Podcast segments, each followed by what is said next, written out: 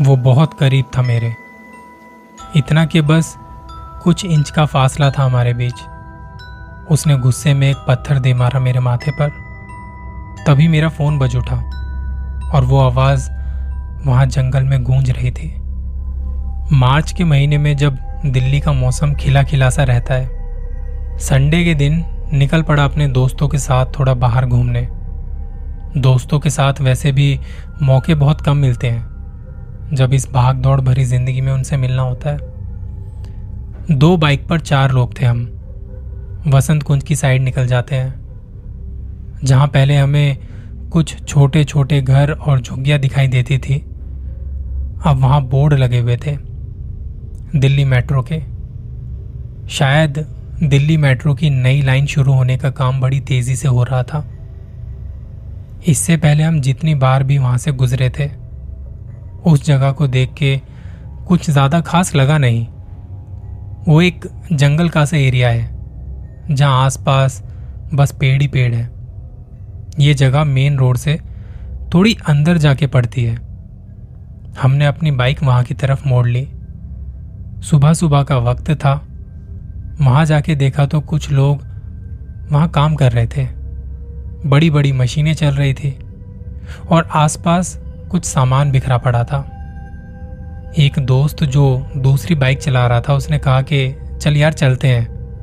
एक गुड़गांव का चक्कर लगा के आते हैं और हम तभी निकल गए।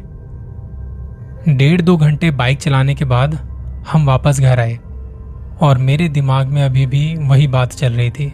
मेट्रो, कंस्ट्रक्शन साइट वाली बात, उसी जगह को लेके। लंच करने के बाद थोड़ी देर में सो गया। एक संडे का दिन ही तो होता है जब थोड़ा आराम मिल पाता है। शाम को उठा और मेरा मन हुआ कि कुछ लेके आता हूँ यार। शॉपिंग करने चला गया। मैं तैयार होकर निकला महिपालपुर की तरफ़। वहाँ कुछ फैक्ट्री आउटलेट्स होते हैं तो अच्छे रेट लग जाते हैं वहाँ पे। मतलब बार्गेनिंग अच्छी हो जाती है। शॉपिंग करते करते मुझे टाइम का पता ही नहीं चला। रात के नौ कब बज चुके थे। मैंने कुछ कपड़े लिए कुछ खाने का सामान था मेरे पास। बाहर पार्किंग में आया और मैं अब अपनी बाइक पे था।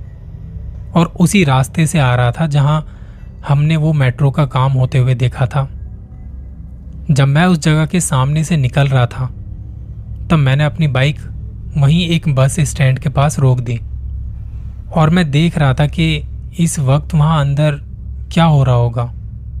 इतनी सुनसान जगह पर लोग कैसे काम कर लेते हैं रात के वक्त?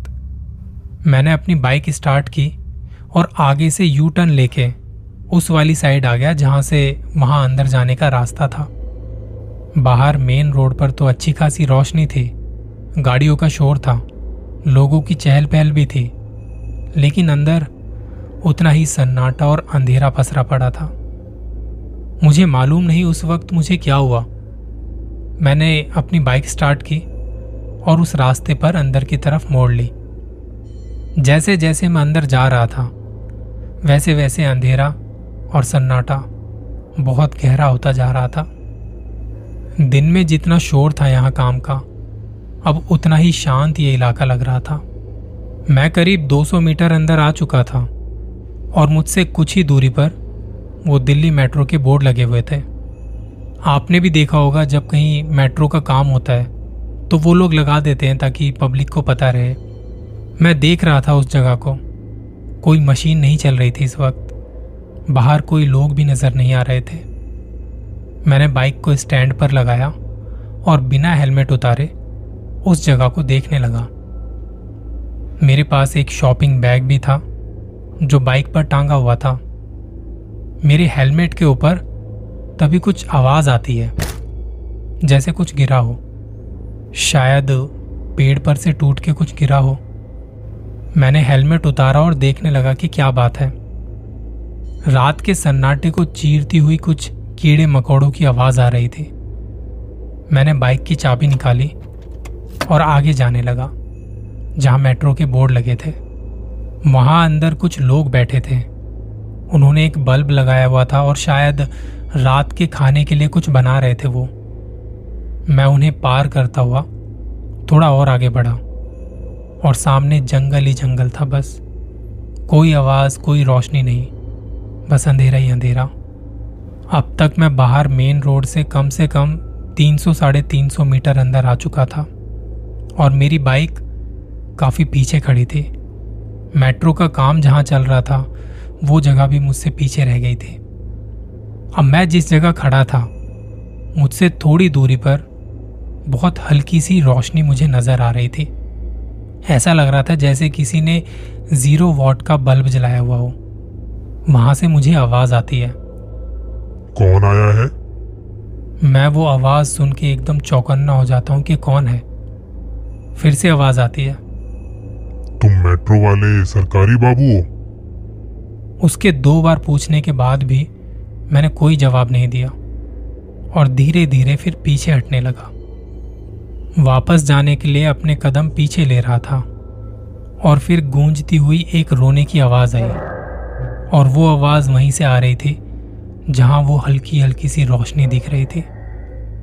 वापस कदम बढ़ाते हुए मेरा फ़ोन बज उठा। मेरा फ़ोन रिंग पे था और उसकी आवाज़ वहाँ रात के सन्नाटे में काफ़ी तेज सुनाई पड़ रही थी। इतने में वो रोने की आवाज़ भी आनी बंद हो गई और तभी मेरे पीछे से किसी ने कहा तुमने मेरी बात का जवाब नहीं दिया। मैंने मुड़ के देखा तो एक आदमी कंबल सा ओढ़े हुए बैठा था। उसके हाथ में एक नुकीली सी चीज़ चमक रही थी। वो देख मैं बुरी तरह से काँप गया। मेरी टांगे कांपने लगी। मेरी मेरी आवाज़ तक नहीं निकल पाई। उसने चिल्लाते हुए कहा तुम यहाँ क्या करने आए हो? और ये कहते ही मेरी तरफ़ एक पत्थर फेंक दिया और फिर ज़ोर से रोने लगा। मैं वहाँ से भागना चाहता था पर पता नहीं मुझसे अब हिला भी नहीं जा रहा था मुझसे चला भी नहीं जा रहा था। मेरा फ़ोन अभी भी बज रहा था और वहाँ उसके रोने की आवाज़ और मेरे फ़ोन की आवाज़ गूंज रही थी। तभी एक आवाज़ आई। बंद करो इसे। और ये कहते ही एक पत्थर मेरे माथे पे दे मारा जिसके बाद मेरी चीख निकली। मैं बुरी तरह से डर चुका था। मुझे पसीने आ रहे थे मैं मैं घबरा चुका था। मैं गिरता पड़ता भागने लगा और मेरे माथे से खून बह रहा था। अब तक मेरी आवाज़ सुन के वो मजदूर लोग भी जो खाना खा रहे थे, वो भी अपने साथ सरिया रॉड वॉड लेके आ गए। छह सात लोग थे जिनके हाथ में टॉर्च थी। वो चिल्लाते हुए आ रहे थे।